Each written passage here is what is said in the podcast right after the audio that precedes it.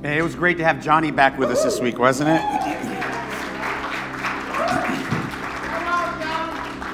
See, I told you I wasn't the only one that missed you. A lot of people have missed you. So. Reach in and silence that bad boy. It's one of your tests of faith, by the way. If your phone goes off in church, that's not necessarily biblical, but I just thought I'd bring it up. Um, this is a, for a Christmas season, this was going to be kind of a, a sober, serious message. And I'd like to lighten it up for you, but I have no choice because the passage is pretty clear what the topic is about. It's about fear, faith, and courage. Have you uh, have you ever heard someone say or someone described as fearless? Oh, he's fearless or she's fearless. Well, I, I'm here to tell you that that person really actually doesn't exist. It's a myth. It's a fraud. The fact is, from our very first breath until our last, fear, big or small, is a relentless part of your everyday life on earth that never goes away. See what I mean? I told you it wasn't silent. Have you ever been afraid to ask someone a question? Scared you might not get the answer you like? Have you ever experienced what, I guess, it's not even young people calling it anymore. Now everybody calls it FOMO, right? Fear of missing out. Afraid that if you don't make the right choices, your life won't be fulfilling. It won't be exciting. It won't be pleasurable enough. It won't be meaningful. Can you relate to that fear? Do you know what it's like to be afraid of failure? Failing yourself, or worse, afraid of failing someone you love or care about? Have you ever seen a certain number flash on your caller I D, fearful it's likely to be heartbreaking news? Have you ever experienced the fear of a real life or death decision? What about fear of what happens after you die? Have you ever wondered if you had to choose, if you were forced in your life in this day and age to choose between Jesus and death, have you ever wondered if your faith would actually stand that kind of test? I mean, if you are a follower of Jesus, I can answer, you have asked yourself that question. And this is a heavy topic, I know. But this is exactly where James's passage today takes us, so because of that, we don't shy away from it. We have to go there. We have one verse today. This teaching area, this pericope that I've taught you about, this teaching area is only one verse today. It's James chapter one, verse twelve. Blessed is the man who remains steadfast under trial. For when he has stood the test, he will receive the crown of life which God has prepared to those who love him. This verse, in fact, stands alone in the book of James, in chapter one. It stands by itself. You know, by the way, can you hear how this sounds like one of the Beatitudes? Blessed are those who, in the Sermon on the Mount. Well, you know who else would recognize that? James's first century Christian Jewish readers, as they read this in community, would recognize, oh, this sounds like a Beatitude. Matthew chapter five, verse ten through twelve is what this is based on. Look at this. Um, go ahead and go forward. There you go. Blessed are those who are persecuted for righteousness' sake. Theirs is the kingdom of heaven. You see the similarity? Blessed are you when you when others revile you or persecute you or utter all kinds of evil against you falsely on my account. Rejoice and be glad. Your reward is great in heaven, for so they persecuted the prophets before you. Do you see how they're connected? This is relevant because first century Jewish Christians found themselves in a very difficult spot as they lived within the Roman Empire. These first century followers of Jesus woke up every day to paralyzing, real, in-your-face fear. They were caught between persecution from three different powerful sources: Jewish religious zealots, Roman rulers, and Gentile pagan citizens of Rome. First of all, I want you to see how they were persecuted by Jewish authorities. By this time, Jewish leadership, particularly the Sadducees, sought a delicate peace with big government Rome and, and all their authorities. They were willing to do, the Sadducees, almost anything to maintain the status quo and avoid scrutiny or any religious persecution from Roman government. This led to all sorts of compromises by the Sadducees, political compromises, social compromises, economic compromises, theological compromises, even how they worshiped was compromised. They were willing, many of them, to worship Caesar before their own God, just so they would not be persecuted. Rome considered Christians a sect within Judaism. They didn't understand, Romans, that Jesus was different than what the Jews were worshiping. So they couldn't see it. They couldn't make the di- distinction. So most Jews actually resented Christians, fearing that the radical teachings of Jesus would invite unwanted political persecution for all Jews. In fact, John, in the book of Revelation, calls out those compromising Jews for their cowardice. Look at Revelation chapter two, nine, and we're going to go back to this verse later. I know your tribulation. He's talking to Christians, persecuted first century Christians. I know your tribulation and your poverty, but you are rich. By the way, do you see that? Yes, there is something significant there. It is definitely a tie to James. More on that later. I know your tribulation and your poverty, but you are rich. And the slander of those who say they are Jews but are not, but they are a synagogue of Satan. So John addressed these Jewish leaders who persecuted Christians. Faithful followers of Jesus were stubborn, refusing to compromise the teachings of Jesus along with Jewish leadership. This made Jewish leaders into enemies of the first century church, leading to brutal persecution of Christians by Jews. In fact, Stephen, the first martyr, and James himself were killed by Jewish leaders for their public stand for the gospel. So not only were they persecuted by Jewish leaders, they were also persecuted by Rome. We learned in Revelation, and when we studied that, that everyone in the empire was required to worship Caesar before their own faith. Faithful followers of Jesus refused to participate in this imperial cult. In fact, in Revelation, John celebrated those churches who were faithful, refusing to worship Caesar.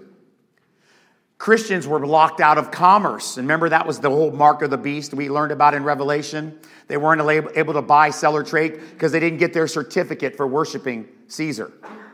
Many of them were imprisoned, brutally beaten, even executed for not worshiping Caesar.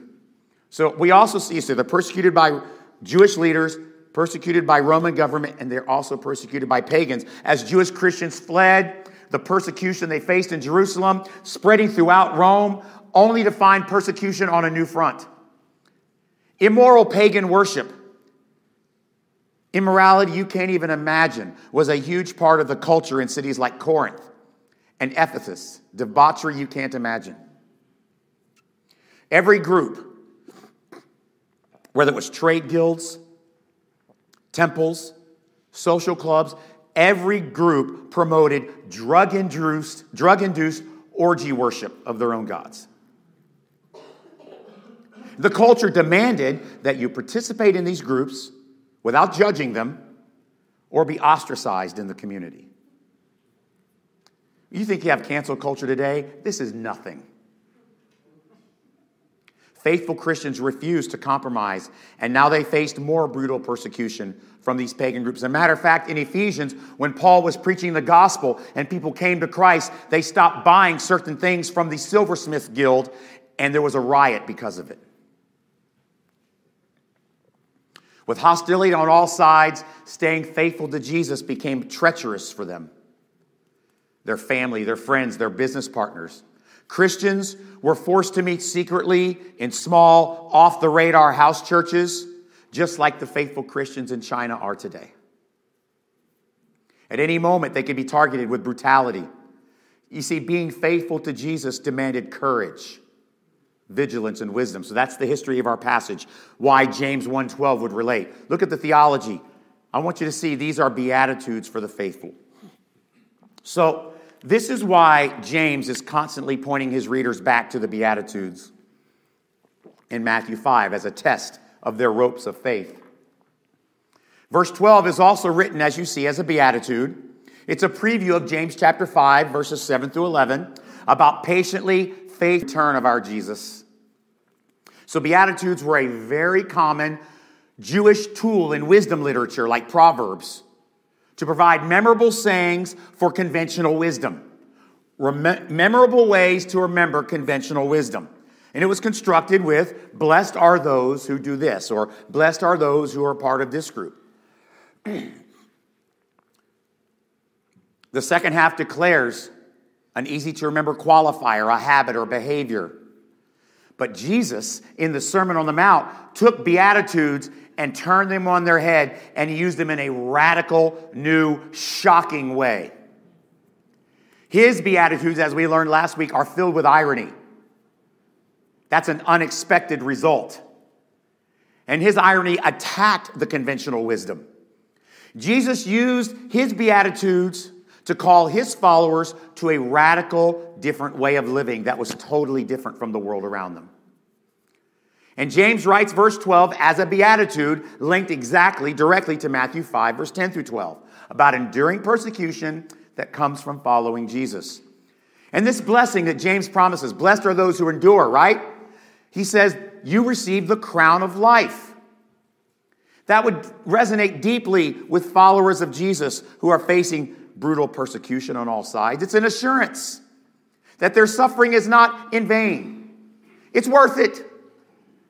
Even if you are killed for it, fear not. If you endure, you will receive the crown of life. What is this crown of life? It sounds important, right? Like something we should probably definitely know about or be interested in. Did you know the crown of life? This is beautiful. You ready for some serious, like, Bible geek warning here? The next eight minutes, we're going to geek out, okay? Crown of life only occurs in two places in Scripture. Here in James and in the book of Revelation. So it deserves special attention, don't you think? This is crucial. Okay, before I show it to you, remember, James was the earliest circulated New Testament epistle written. And Revelation is the last New Testament epistle written. All right, you ready? Revelation chapter two, nine to eleven. Look at this. I know your tribulation and your poverty, but you are rich. Okay. What was the passage right before this one in James about? The poor rejoice when they are exalted. The rich rejoice when they're humiliated. You know what James, John is saying? Oh, this is definitely like a, a mad respect callback to James, the brother of Jesus. You are the poor exalted. You are rich. I know your poverty, but you are rich. Do you see this? Undeniable connection to James. And you know why? Watch. And the slander of those who say you are Jews, those who say they are Jews but are of a synagogue of Satan, do not fear what you're about to suffer. Be faithful unto death, and I will give you what? This is a direct connection to James one. Undeniable. He makes two clear connections. I know your poverty, the poor, but you are rich, you're exalted, and you receive the crown of life. He who has an ear, let him hear what the Spirit says to the churches. The one who conquers will not be hurt by the second death. All right, you see it, right? You see both connections to James one. You are rich. The passage is right before James one twelve, the poor and the rich. It's evidence of how beloved James, the brother of Jesus, was in the early church. Even the apostles cherished his wisdom. This is clear, intentional, obvious, undeniable connection between the Sermon on the Mount, James, and Revelation. And it creates for you right now crucial theology to understand James chapter one, verse twelve. But James's letter was cherished by early Christians. But the good news for us is we've been blessed, right? Because what was the point of Revelation? Blessed are those who read it. We've been blessed because Revelation reveals an even bigger picture. All right, a woe. Go to the next one. Woe. John's link, by the way, isn't done. There's another clue in that passage I just read to you in Revelation two, nine through eleven, that has its own rare term. It's the opposite of the crown of life. It is the second death. So John adds a blessing. He takes James's beatitude and adds another blessing. He says, not only will you receive the crown of life, you will not face the second death. This is another breadcrumb. You know where it leads? The phrase second death, you know, only occurs three times in Scripture. In Revelation two, along with the crown of life, right? And then Revelation twenty, fourteen, and then Revelation chapter twenty-one. Those are the only places. So clearly, this is a breadcrumb that John leaves. He says, you will not be hurt of the second death. You will receive the crown of life. And then nineteen chapters later, oh, by the way, remember that second death? So clearly, chapter twenty and twenty-one are connected to chapter two and James one and Matthew five. Revelation twenty-one and seven and eight. Look what he says about the second death. The one who overcomes will have this heritage. I will be his God. He will be my son. There's another beatitude. But the cowardly, I put that word in bold and italics because it's harsh, isn't it? Nobody likes to be called a coward. Like in, every, in a movie, who you calling coward, right? And they get in a big fight every time, right? But the cowardly, the faithless, the detestable, the murderers, the sexually immoral, the sorcerers, the idolaters, all liars, their portion will be in the lake that burns with fire and sulfur, which is what? The second death. John writes his own beatitude about the faithful, linked to the Sermon on the Mount and James, but now John adds something else. He adds the opposite of a beatitude or a blessing. It is called, do you see it? It's called a woe. It's another often used Jewish literary device in wisdom literature. So you have a beatitude, the opposite is a woe. Woe to those. Blessed are those, woe to those. You see that, right? It's the opposite. It's a warning of judgment for disobedience or unfaithfulness. Old Testament prophets use them all the time to warn God's people. You know, hear people talk about, you know, hellfire and, and damnation. That's the woes. Those who endure persecution will receive a crown of life. Those who are too cowardly to persevere will face the second death. I'm not making that up. That's there. You see that. And it's harsh language. It's not my language. And just in case you don't know what spiritual cowardice looks like, here's a list of all the behaviors of the spiritually cowardly.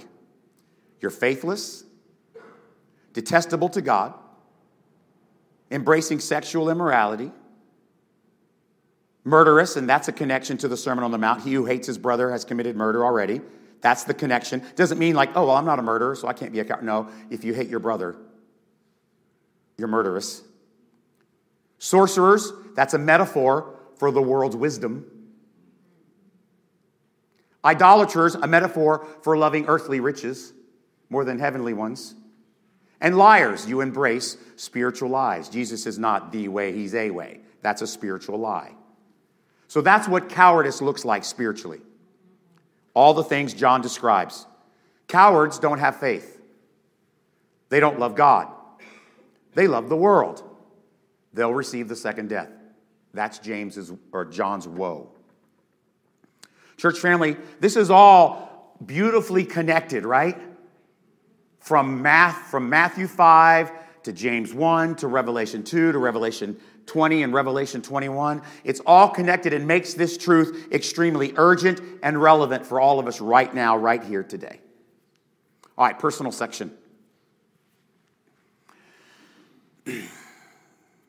There's going to be some hard stuff here. This is the sermon preview this week. Just, real faith will be fearless in its loyalty to Jesus and his church. I should have changed that word fearless to courageous. No matter what evil threatens or the world offers in exchange. All right, I'm keeping this picture up here just during this time. I want you to remember what this is all about, testing our ropes of faith. All of this, right? The Sermon on the Mount, the crown of life, the woe in Revelation with the second death, all of it pro- provides a powerful test of your ropes of faith this morning. This beautiful theological structure that we just unfolded for you creates a clear divide between the spiritually courageous and the spiritual cowards. It draws a line this morning between the crown of life and the second death. And it could not be more clear, more vivid, or more pivotal. I know for some, this truth can be offensive. Some might shy away from it. Well, isn't that exactly the point, though? We can't shy away from proclaiming this truth. We can't shy away from embracing it. That's a compromise that the cowardly that John warns about would make. There's no in between. Either you are part of the beatitude for the faithful and the crown of life, or the woe of the unfaithful cowards reserved for the second death. There's no purgatory. That's a false doctrine. There's no second chance after this life. It's either the crown of life or the second death, one or the other. We must be courageous with this truth that says that the world is in desperate need of grace that comes only at the foot of the cross. Being afraid, by, by the way, can I just say, being afraid is not what makes you a coward. You understand that? All of us are afraid.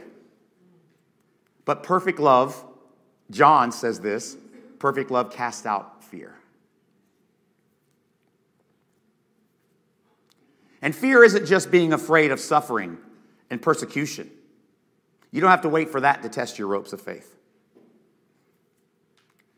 It's also fear of missing out on what the world might offer you.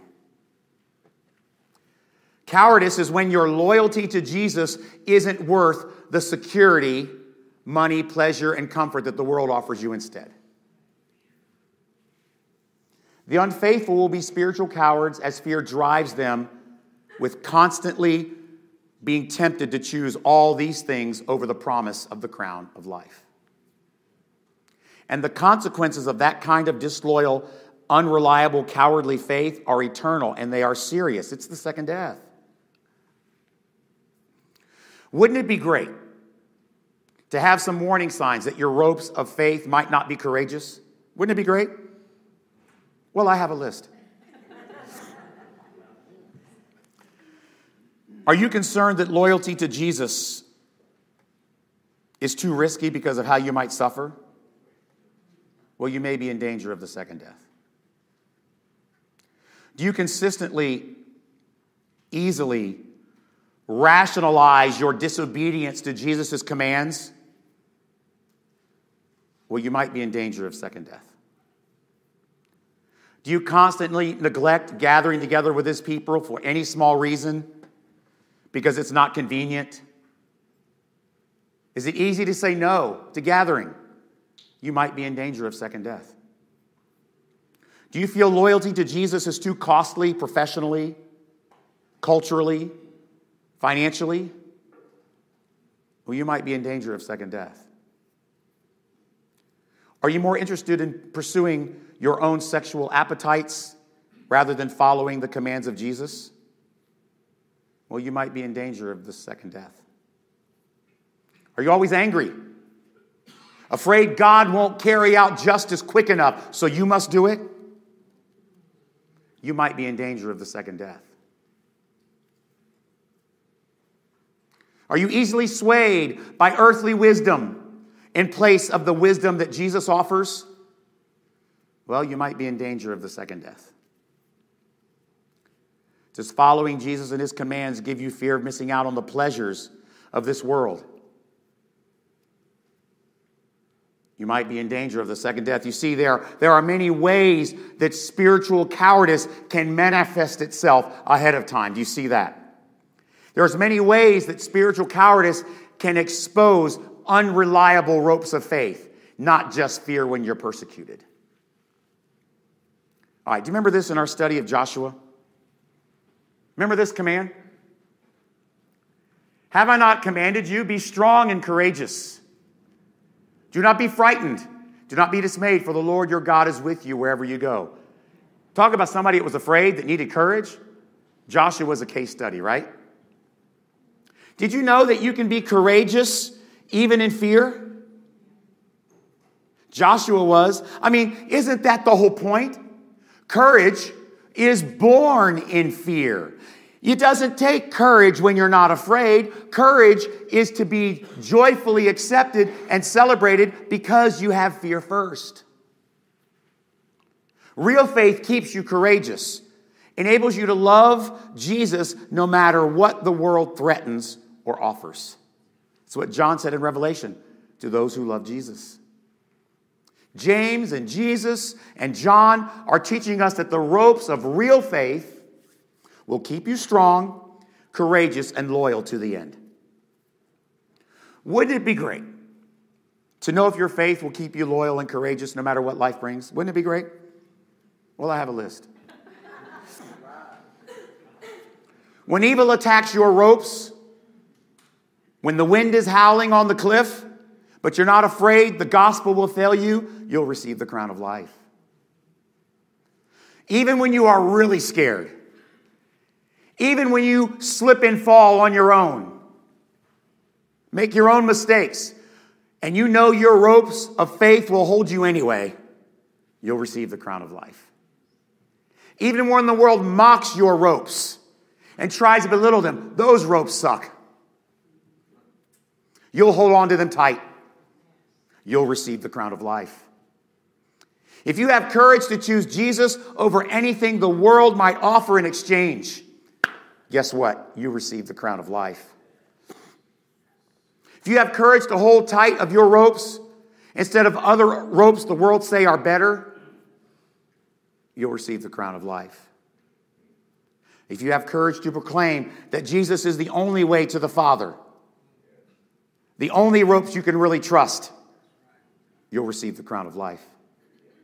If you have courage to love Jesus enough to keep his commandments, regardless of what they might cost, you will receive the crown of life. If you have courage to be ride or die, like Reuben and the other one in half Manasseh, I can't even remember anymore, see? If you have courage to be ride or die with your church family, especially when they are suffering, you receive the crown of life. If you trust, even when you fail. Do you hear me? If you trust, even when you fail, that God's grace will keep you secure, that faith is real and it's a gift, and you too receive the crown of life. Church family, fear is part of life on earth. Don't run from it. Embrace it, because that's when perfect faith is tested and shows that it is reliable. And as we'll learn next week, in our next passage, when God gives us the perfect gift of faith, it always endures. Its ropes will hold you no matter what, and you will receive the crown of life. Real faith will face fear and be strong and courageous, just like Joshua. And that faith ensures you this precious beatitude that, John, that Jesus wrote, that James rewrote, and John rewrote. That will assure you this beatitude belongs to you, dear Christian. I promise you this. Your faith will endure. No matter what the world brings your way, you will be courageous. You will receive the crown of life, and you will not be hurt by the woe, the second death. Jesus, we confess to you that there are a lot of things that make us afraid. Big things, little things. There's a lot of reason to be afraid of things.